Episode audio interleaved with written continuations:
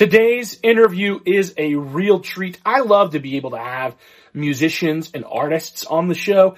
This is an artist that is gone viral on Instagram and on YouTube and on TikTok with a very unusual instrument and other unusual instruments as well, and telling the story of the obstacles that he is currently overcoming, the battle that he's fighting. Hal Walker is sharing his amazing story, his unusual instruments, and I'm hoping that you guys are going to enjoy this interview as much as I have right here on the Manlihood ManCast.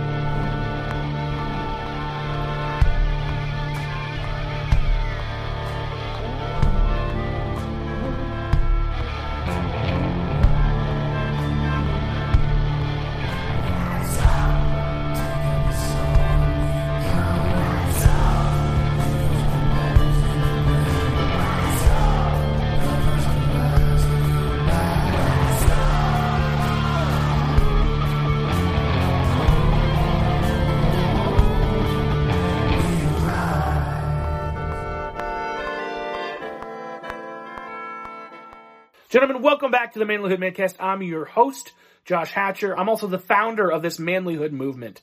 This is where men are becoming better men together. That's what we want to do. We want to learn. We want to grow. We want to become the best that we can be so that we can be better husbands, better fathers, better leaders, better friends.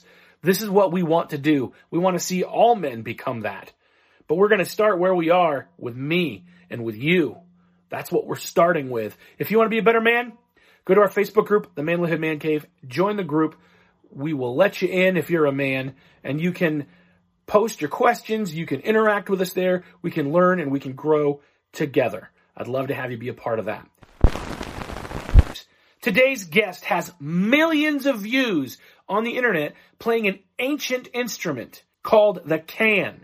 And he plays these really interesting sounding songs that have become the backdrop for TikTok and Instagram Reels. And you probably heard it. You've probably heard this song somewhere as you've been scrolling. Now we can hear the man, hear his story, hear how he is working through a tremendous obstacle to be able to create what his heart is trying to create. And I am so thankful for the opportunity to bring you this interview with Hal Walker.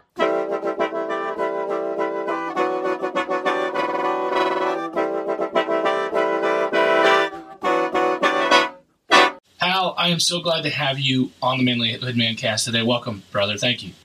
Same here, Josh. I'm glad to be here. Thank you. I really enjoyed seeing your videos on the internet. I think I started following you on Instagram, and my son-in-law, like the day after I started watching your videos, started sending me your videos like, have you seen this guy? So you're apparently a viral sensation. So it's amazing. It's really amazing. Somehow people, I'm really touched the nerve among the young people. That's awesome. My demographic is mainly like 85% young men between the age of 16 and 24. Really? That's awesome. Yeah. It's a pretty great demographic to have. Yeah. It's hard to keep their attention for very long, but it's a good demographic. Yes. How true is that? How true is that? So I know that one of the things that you do on your channel is you play a variety of instruments and music, and the one instrument that you play that is probably the most common that I find the most fascinating is, I'm not even sure what you call it. It looks like a pan flute, or like five pan flutes stuck together. What is that? It's called the can, the melodious can. It's a mouth organ from Southeast Asia. Mm-hmm. And I've been a harmonica player my whole life, and that's the grandmother of the harmonica. Okay. So those that use reeds inside? Yeah, use free reeds like a harmonica. There are 16 tiny reeds embedded in these bamboo pipes. Each one of the 16 pipes has a reed embedded in it.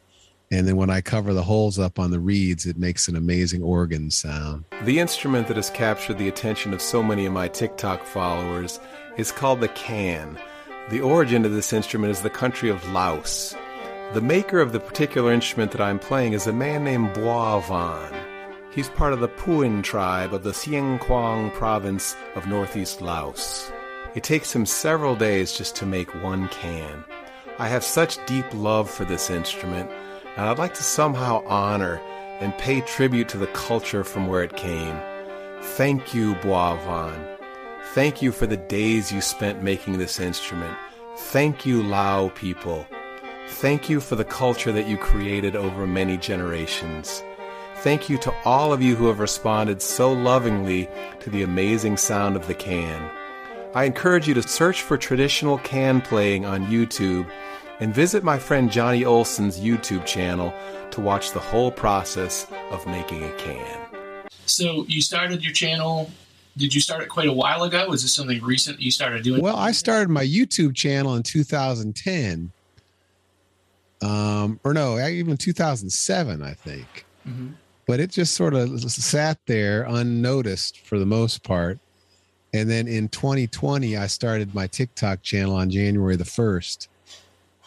And actually, it was 2019. I was giving an assembly at a school, and a young fifth grader stood up and asked me if I was on TikTok.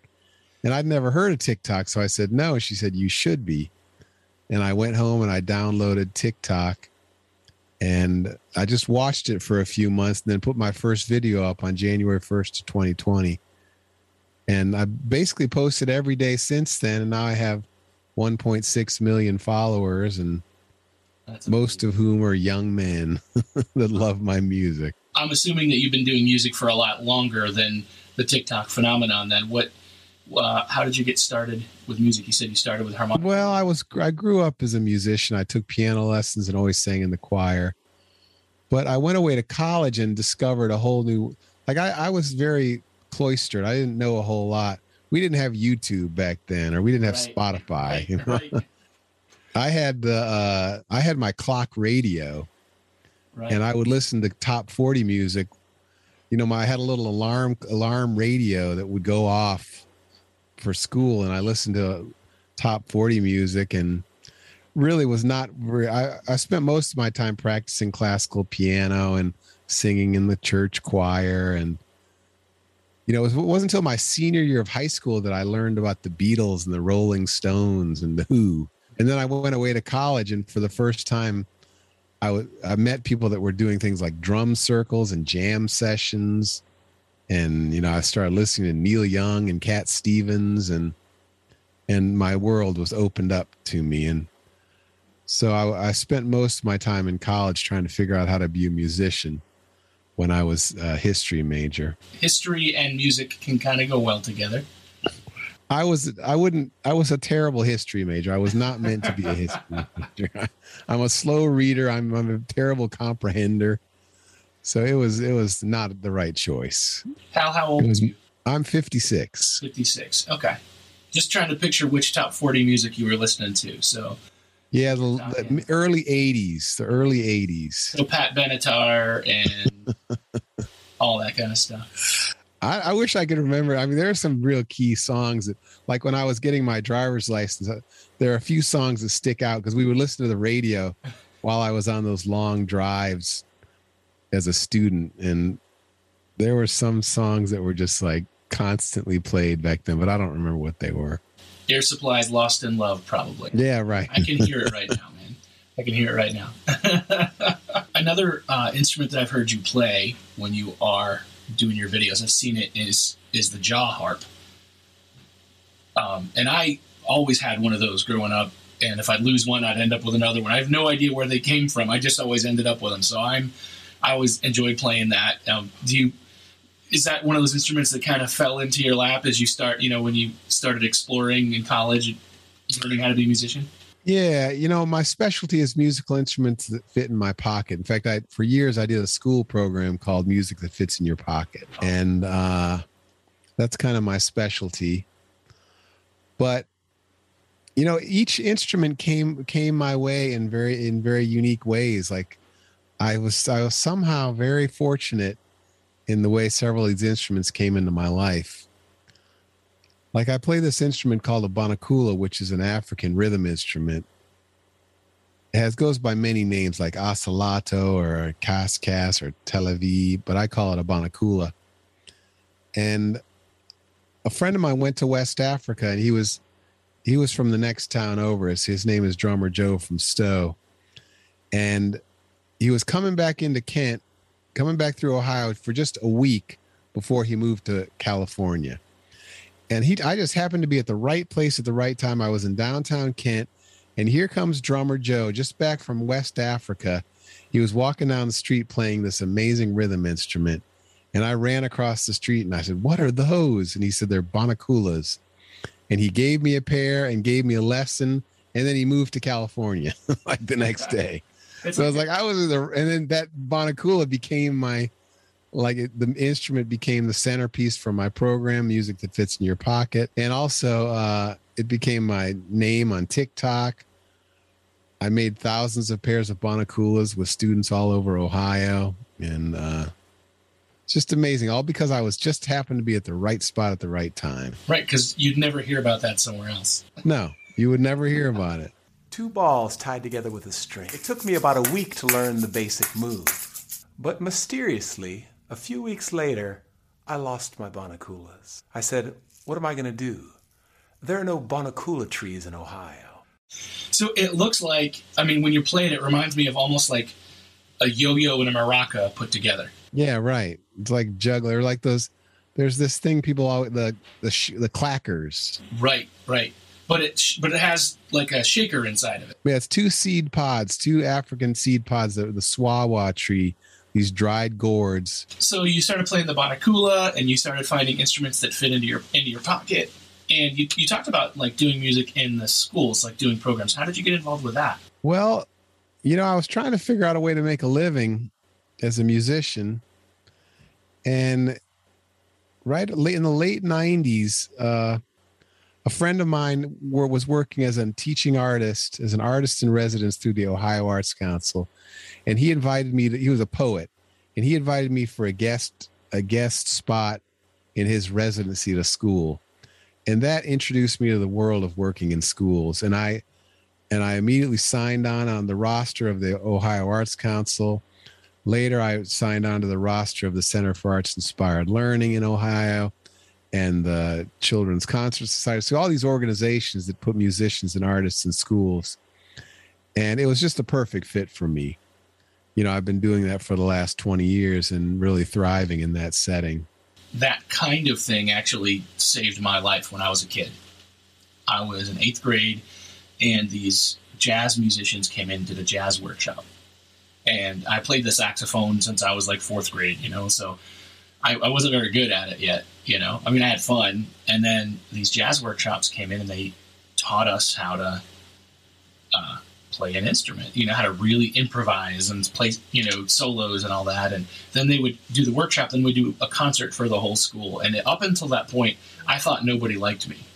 I had to fight every day and, was bullied horribly. So I played my saxophone solo, and the whole school gave me a standing ovation. And like it actually just gave me this purpose.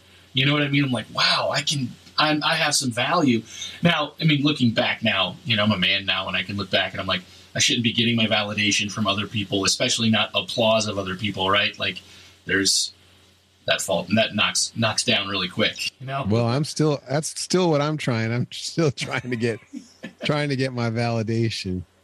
Yeah. 56 years old. And I'm still trying to get validated by a bunch of 16-year-old boys on TikTok. Well, what you're doing, though, is entertaining and educating. Yeah. And that's pretty cool. I think that. I regularly get comments. I often get comments of people that said, "Oh, you came to my school years ago. You really had you had a profound effect on me. And now I love music." And so I love getting those kind of comments. That's awesome. Yeah, like I said, when I, that kind of thing changed my life in a very real way. So that's awesome that you that you have that kind of legacy of inspiring and encouraging people. I would like to be doing that for the rest of my life until I'm an old man, but I'm experiencing severe health challenges. So yeah, that's something else that you've talked about some on your channel. What does that look like for you? Well, I've been living with mild to moderate chronic illness since 1992. And I've lived a very full life in spite of having to rest a lot but in 2021, it took a severe turn for the worse. And You know, a month ago, I was 95% bedridden and unable to sit up in bed and in need of a full-time caretaker. I'm glad to say that in the last month, it's eased up a little bit, and I'm able to sit up in bed, and I'm able to, you know, walk to the bathroom and get around the house a little bit. But I live with myalgic encephalomyelitis, which is also known as chronic fatigue syndrome, which, even despite of the name, which just sounds like you're tired all the time, it's a very serious and very debilitating chronic illness that you don't want to get. Is that something you catch? Is that something that you develop because of? No, it's a mystery illness. It's one of those illnesses they don't know. They can't figure out what's wrong. They can't find anything wrong. And, yeah. You know, in spite of all the severe symptoms, they can't figure out what causes it, and there's no cure. And as far as I know, my experience is it's been mostly progressive. So it's a drag because I have lots of hopes and big plans for my old age. And like, my daughter is 23 and she just got booked in a play, in a show, the Rocky Horror Picture Show, the live version of that, at a great theater in Austin, Texas. And I'm going to do whatever I have to do to get there, but it's not going to be easy because right now I'm about 80% bedridden. Well, that's better than 95, right? Yeah, it is. It's better than 90. That 10% makes a big difference. This may be personal, and I'm hoping it's personal, to be honest. I like hearing from people and hearing their thoughts and their feelings. A lot of times, men like us, we have conditioned in our own brains, maybe it's from culture, maybe it's from whatever, this idea that we have to be productive, that we have to do things. We have to work hard. Does that create a struggle in you as you're feeling like you can't? Oh, yeah. It's a big struggle. But I'm sitting here in bed producing as much as I could possibly produce. There was a time when I was really unable to produce. I mean, I was still, like, it was very hard. There were several weeks or a couple months where I was not able to look at a computer screen, not able to check my own bank balance, not able to reply to emails. And I had someone come in to help me. You know, they had the computer in their lap. It was devastating. I mean, I love getting things done, and I'm a highly sort of driven person. And the idea of sitting there and not doing anything is very difficult for me. And I'm in the last month, since I've been feeling a little better, I've been just on fire producing from my bed. I mean, I'm writing, and I've got this whole schedule of production that's going on. So I definitely suffer from that. I suffer from the Protestant ethic of getting more done. I think it's a good thing for a man to have. I mean, it drives us, but I can imagine that when you've got a challenge that you've got to overcome, that's really hard. Yeah, eventually we all have to let go of getting things done, because eventually we all lose the ability, and we'll have to, you know, it's one of the great realities of life is eventually I can't do everything I want to do. And right now I'm definitely experiencing that. I mean, there's so many things. I just have a hunger to get so many things done, but I'm very limited. Does it feel fulfilling when you are able to get at least a little bit here and there? Does that help stave it off a little? Well, the fulfilling part, you know, it's like I'm writing a weekly newsletter or a weekly podcast called Living in a Body. And I'm basically sharing my experience of living in this body, and exploring the creative process from my bed. And I'm really enjoying writing. Like, everything else was a lot of stuff was taken away from me, a lot of ability. So I had to find something new, and I've just been really enjoying writing. So I'm putting out this weekly piece, and it's very satisfying. I mean, I write the thing, and then I record the thing, and then I send it out there on Substack, which is an awesome format. It's an awesome platform. But it's hard to know if I'm actually satisfied. I mean, I basically put it out there. I'm usually disappointed in the number of views, usually mildly disappointed in the number of people engaging in it. I mean, I'm used to TikTok, where I put a video up and within like 10 minutes, it has like 20,000 views. Whereas Substack is a lot slower than that. You know, it's a slow process of building. I'm not getting the instant feed, the instant sort of buzz of like, oh yeah, they're all this. You know, I have videos on YouTube with 20 million views, and that happens in like 2 days. I mean, TikTok is incredible. The kind of reach it has, like when it grabs hold of something, it just explodes. Yeah. And I've had videos go to 20 million views in just a few days.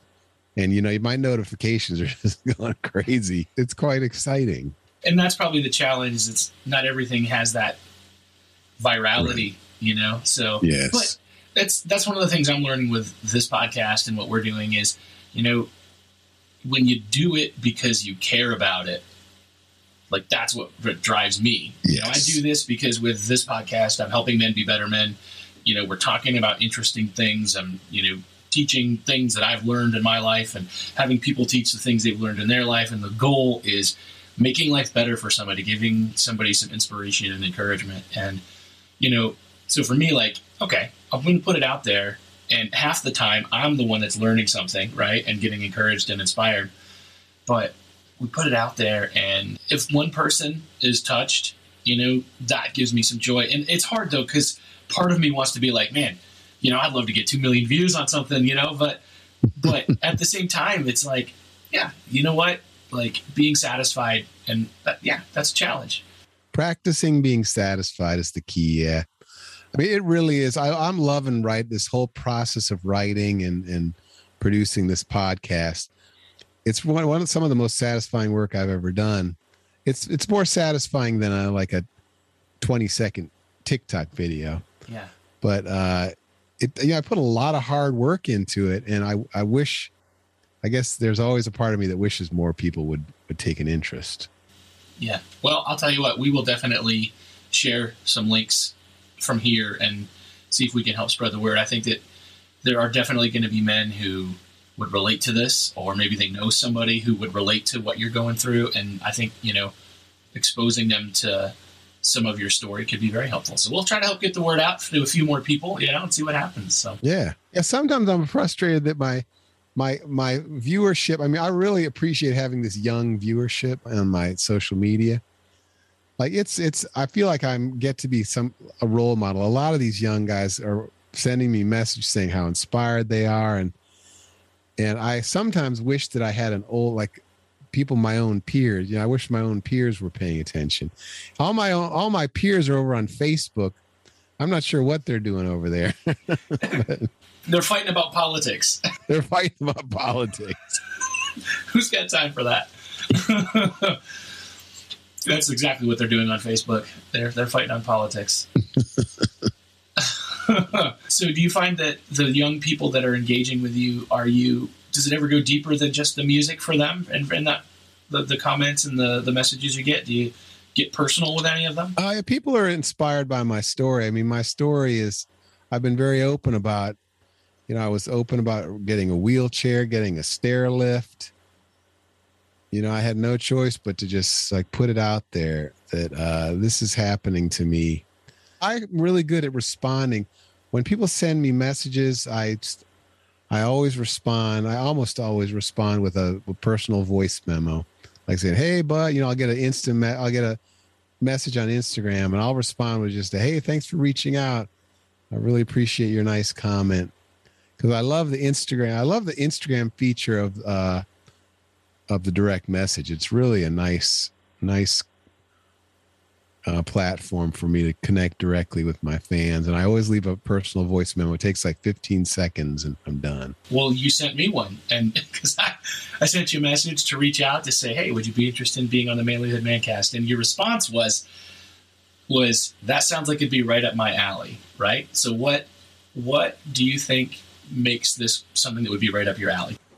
Well, I'm interested. Like I've always been interested in men's circles, and I'm interested in, I grew up with 3 sisters, and most of the organizations that I've always been a part of, like schools and churches, it's always run by women. So I feel like I have really missed out on the brother, uncle experience. You know, everything was for me was like, now when we get family gatherings, it's all women. My dad died and it's all insane women. I really miss that. Like my brother, I have a hard time connecting sometimes with my brothers-in-law. And like, I have a desire to connect more with men, and I have a few male friends from a long distance, or that but my tendency is to isolate with my one single woman partner and, focus on my work. And I think it's important that we men find a way to connect. It's all about relationship, and I'm talking to myself because I'm so easy for me just to, especially with this illness, it's a very isolating illness. Yeah. So I have to make extra effort to put myself out there. Yeah. To reach out to guys. And I'm sure that there are men who can connect with you that want to, you know what I mean? That would appreciate it, and relationships that you have that would be willing to slow down a little bit. Right. Cause that's, and that's the honest truth is, like, I think men, first of all, we're typically bad at building brotherhood. Like we should. I think that we don't like it when people get close, because then, that we've got all kinds of fears about that, and I think we need to kind of be open to it. I definitely can understand that. Like, and I get that, man. I crave it. If it's been a while where I have been isolated or in my hole, I like to, that's where I go. I have in my mind, I kind of have a little hole that I shrink back into, Yeah. And I crave it.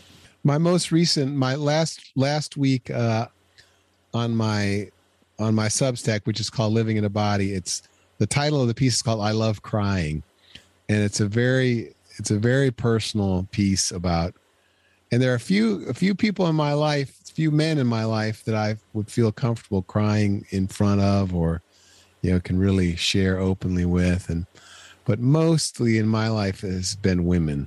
Which isn't a bad thing either. Yeah, it's not so bad either. It's not so bad.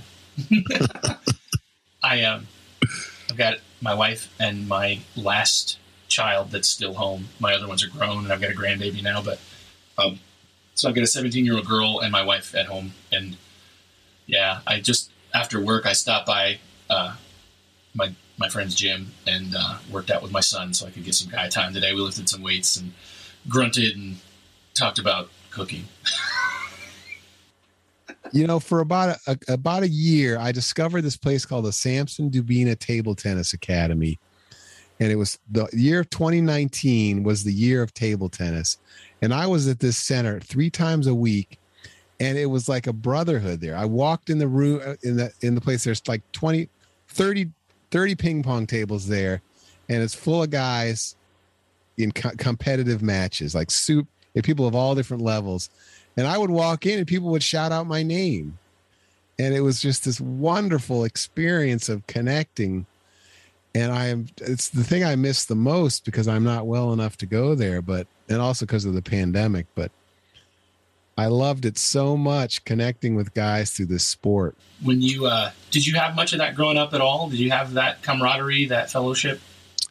Yeah, I ran across country in high school. We had some brotherhood there, and I always felt shy. I felt like I never knew what to say. I did best really I played ultimate frisbee in college, and when I was engaged in a sport or engaged in a project was when I felt the most connected. Yeah. And I've always been kind of a little bit shy. I'm not on one-to-one. I do all right, but in a group of guys, I'm the quiet one, and not knowing how exactly to fit in. Yeah, I can see that. I'm the guy that says too much and get myself in trouble. How has your music helped you throughout your life? Well, it's just who I am. That's been an interesting thing about this illness. It's like, it's such a defining part of who I am. Like wherever I go, I'm the musician showing up. Like, oh, here comes Hal, the musician. And everything I do is sort of backed up by the fact that I'm a musician. And, you know, it's my identity. And I've lost some of that. Like, I don't have the strength to make music, and I have to, and now I'm, of course, with the pandemic, everything has just changed, yeah. But this has been a, I mean, I'm still figuring out what my life's going to look like. I mean, this is all kind of new. In the last 5 months, my whole life has changed, and I'm just still piecing it all together. Like, okay, what is this actually going to look like? And how am I going to survive this? You know, your purpose, the reason you exist, I think, is deeper than what you do. So, mm-hmm. you know, like,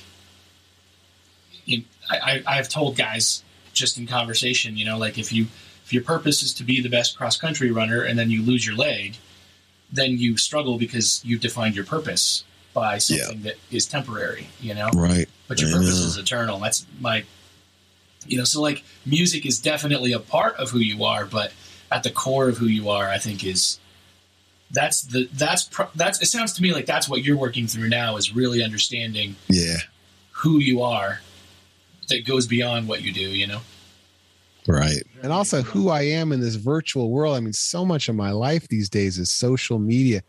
I sit here and I go from platform to platform, and I'm, first of all, there's the pandemic, so that's isolating. And then there's the fact that I live with severe chronic illness. So it's just such a mind shift. It's very different than walking into the Samson Dubina Table Tennis Academy and like being among people and connecting and yeah. the banter that goes on, and the, you know, the physical connections. Yeah. The connections and everything are very different in this world and in that online world. And, you know, you get people who don't get it and have nasty comments every now and then, or you'll get people who, just like say something nice, but they don't, it doesn't mean anything, you know? So I can see where that would be tough. You know, we've been talking this whole time, and I just noticed that screen in the back of you, the buzzing television screen. That's cool. That's a nice effect back there. Yeah, I have a little studio I built here in my. It was my son's bedroom. Then he moved out, and I claimed it. And I've got a lot of just random junk, but.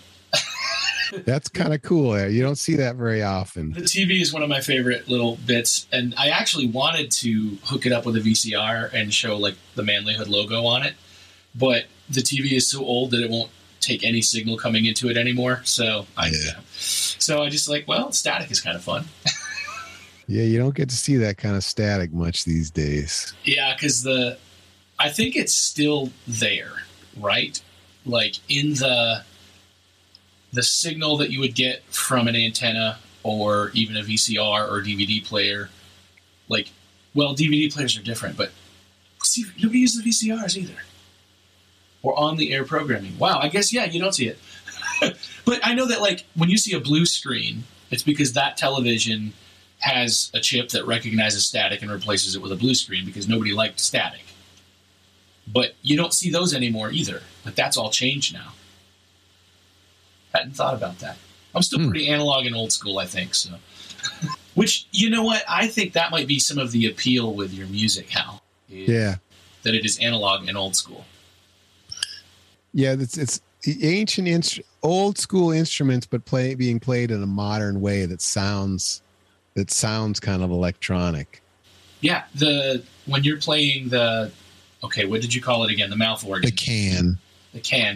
It sounds like a synthesizer. I think it's pretty neat. I would actually like. I'm going to be thinking about where I can find one of those because I think that would be kind of fun to play around with. So, yeah. Good luck with that. It's very difficult to get one, but I can help you if you.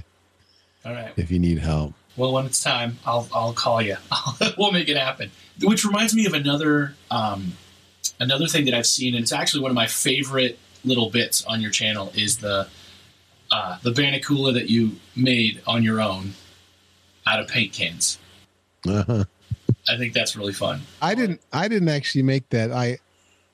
My friend Drummer Joe gave me the traditional pair of bonaculas, And then I lost mine back in the early 2000s, or it broke or something.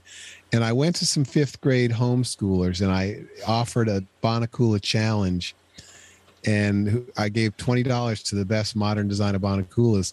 And week after week, people kept bringing in cool designs. And one of them was these paint cans filled with nails, which sound really awesome. Yeah, fifth grade homeschoolers. They could be. We homeschooled our kids, so they were always finding ways to make things. That sounds like a pretty cool audience to try to come up with a task like that. Yeah, and then the winner came up with this idea of surrounding ping pong balls with polymer clay. And I took his idea and I perfected it. And I went out to schools and made thousands of pairs of these things in schools all around Ohio. I love it. I wonder if any of those kids are still playing with them today. Wouldn't that be neat? I bet a lot of them have them hanging in their room somewhere. Maybe it's a couple of them maybe have seen me on TikTok and pulled them out again. Yeah, that's awesome. Very cool. So of all of the... I don't think I asked you this question, but of all the instruments that you play and the things that you do, what is your favorite to make music with? Well, that's a hard question. I love songwriting. I love sitting at the piano and crafting a song. I love playing the can. It's a very magical, mysterious, and kind of unexpected sound. If I could do anything, like I was just getting to practicing. The first half of 2021, I was practicing the can every day and making breakthroughs. Like I hadn't practiced. I just played the same thing for like 15 years. And people kept telling me, you always, on TikTok, they say, you always play the same thing. So I started practicing and I was getting better. And I was really enjoying the practicing and getting better. And then I got ill and I barely played since. So the can, songwriting at the piano and guitar, you know, that's kind of really who I am as a songwriter and a singer. Yeah, I heard, I saw another video of you playing guitar and singing a song, and I don't remember if it was a song you wrote or if it was a cover, but I remember hearing you sing, and I hadn't heard you sing, and I actually really like that you have a very bluesy, soulful voice, so I like that. Mm-hmm. Do you still sing much at all, even just kind of messing around just for the fun of it? I have very little strength in my voice, but I have about the strength to sing. I don't sing for fun, but I have been recording. I've been trying to like record for one song a day for 10 minutes or something. But like even just this speaking for an hour is pretty exhausting. Yeah, I can imagine. But you know what? I really am glad that you've been able to spend some time with our audience. And yeah, me too. This has been fun. I've enjoyed it. Yeah, hear your story, hear about you and what you do. And yeah, and like I said, I have been a fan for about a year. I think that I've been kind of following your work. So I think it'd be cool to have our listeners check out what you're doing. And I want to read the stuff you're doing on Substack. So we're definitely going to share that with our audience. Okay. But I like to end our conversations with a couple of questions. And the first one is this. If you could run into the 8 to 10-year-old version of Hal, and you could tell him anything, what would you want to tell him? I would say, I love you. I love you. You're doing great. You don't need to be afraid. You don't need to be afraid. Just go trust yourself and keep going. You know, I did a lot of things I regret along the way. And I guess I'd like to try to coach myself away from doing those things, but I don't know that I could do that. I just say, believe in yourself and go do music. That's what I would say is go practice your music. Like quit with all the distractions. You don't need to be don't be a history major. Go, don't worry about school. Go learn music. You're a musician. That's what I would say. Hal, you're a musician. You don't know it right now, but that's who you are. Go do everything you can with music. Go get yourself a guitar. Go start learning the guitar now rather than in college. and go take lessons. Go take lessons and just put everything you have toward learning music. That might have given you a few extra years of music in the process, right? Yeah. That's cool. Yeah, I was kind of a late bloomer. I mean, I did 10 years of piano lessons. I'm grateful for that, but yeah. It's like I just didn't have the exposure. I didn't know what was possible. You know, I would say go seek out all the musicians in your high school and start hanging out with them. Because we didn't have, like, back in the 80s, it was a whole different world. Like I said, that's where I found my community when I was about 8th grade, man, and changed my life. So definitely. Yeah, I unfortunately dropped out of the band because I wanted to be in cross country. I mean, I'm glad I was in cross country, but I really, if I could do it over again, I said, you know, really focus on your music, play in the band, play in the jazz band, this is a good one for the men. I was embarrassed that I played the piano because piano was kind of it wasn't a cool thing to do for some reason. And I went away to a piano camp at Chautauqua, New York, the year before my senior year. So I'm in Bradford, Pennsylvania. So we are like 30 minutes, 40 minutes from Chautauqua. Yeah, maybe almost an hour. But yeah, really close. Yeah, you and I are pretty close to each other then. I'm in northeastern Ohio. Okay. My brother lives in Canton, so yeah, that's not too far. Yeah, maybe when I go visit, we'll connect. That'd be cool. All right. I went for a summer. I studied the piano, and I didn't tell any of my friends. I was too embarrassed that I was going to piano camp. Like everyone else went to football camp or what other camps there were, but I was going to piano camp. And I actually hid the fact that I was going to piano camp because I was embarrassed, which is just really unfortunate. Yeah, I can see why we would, though. I remember being very embarrassed carrying my saxophone case, you know, and then the jocks would make, you know, inappropriate comments about it. And yeah, I can see that. That's kind of crazy. I know exactly. Was it at the Chautauqua Institute that you went to piano camp? Yep. I know where it's at. So that's awesome. And yeah, I can imagine wanting to hide that. I don't think we should, but I can imagine wanting to hide it. Yeah. So then the next question I like to ask, and I know you kind of hinted at it earlier, and so maybe we could kind of talk about it a little deeper, is what is your best advice for the men that are listening today? Well, I guess I just give myself advice. Reach out to the people in your life and practice connecting. Practice connecting, build relationships, because it's the relationships that will last. And yeah, I think that's the most important thing. And you know, I tend to be driven toward the getting things done model. Like the most important thing for me is to get as much done as possible today. But I'm not sure that it leads to as good benefits as the connections that the relationships that I have. And it's very easy for me to because I'm kind of an introvert and I'm a little bit quiet and shy and I like to be left alone. But that's the advice I'm going to give is, build relationships. I think that's excellent advice, my friend. Thank you for that. So if our guys want to connect with you, obviously we've talked about some of the social channels that you've got. Tell me about where can they find this Substack channel that you've got? What do they look at? Well, halwalker.substack.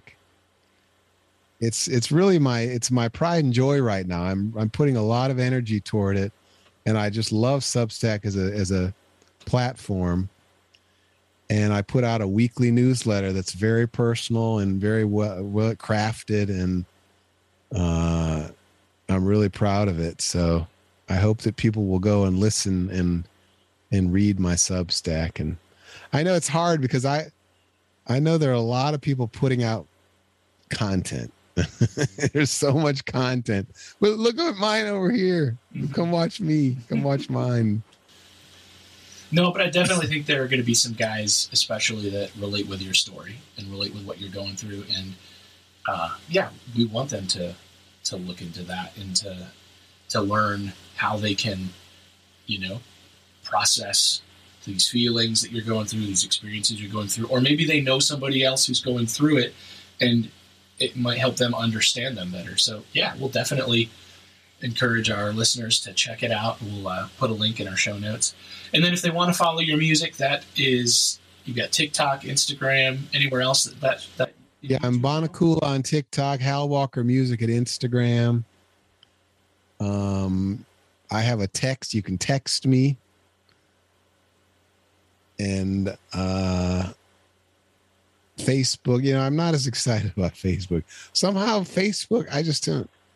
Yeah. This bugs me. Like you, I have a professional Hal Walker Music, but I just every once in a while I go over and look at it. But I'm just much. I like the platform of Instagram better from as a musician. Yeah, yeah. I like my Instagram and TikTok are my two favorites right now.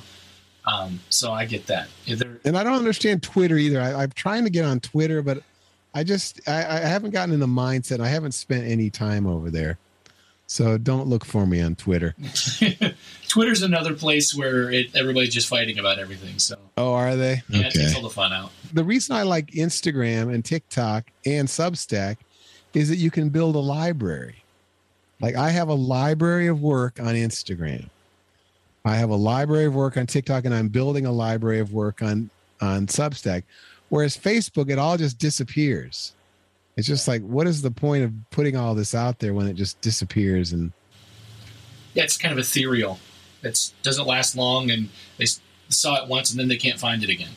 Yeah. Yeah, I agree with you.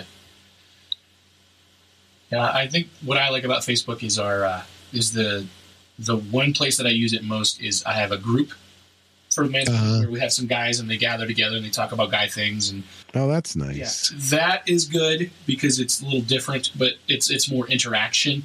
Yeah, that's nice. But yeah, I can see especially where Substack and Instagram and TikTok would be a great avenue for what you're doing. So yeah, we'll encourage our friends to check it out. All right. Joshua, it's really fun talking with you. Thank you. Same with you, my friend. And when I head out to Ohio to visit my brother, I'm going to get in touch. Let's see if we can. Okay. I'll stop by and hang out. That sounds great. Awesome. Thank you, my friend. You're welcome.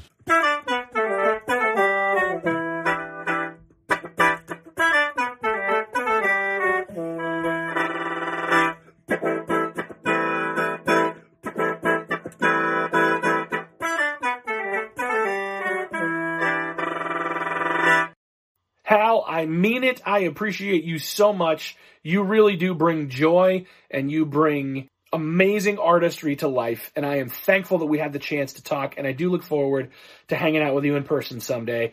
And yeah, it's great stuff, man. I do appreciate it. Listen, if you are wanting to connect with Hal, check out the links in the show notes because we've got all of his information there. And if you appreciated this video, if you want to share it with somebody, let them know what Manlihood is doing and how they can be a part of it. Listen, guys, leave us a comment, a review, like, comment, subscribe, all the things to help us promote the movement of manlihood. I love you guys. I care about you, and I'll see you next time. If you want to be a better man, check out our website, manlihood.com, for blogs, videos, and more from our Manlihood team. And you can also join our private Facebook group, Manlihood Man Cave, where you can meet up with a band of brothers who will challenge you and help you on your journey of manhood. This episode is produced by Hatcher Media for manlihood.com. Be sure to subscribe and leave us a review on iTunes, YouTube, or wherever you're listening to the show. Tune in again for more of the Manlihood ManCast.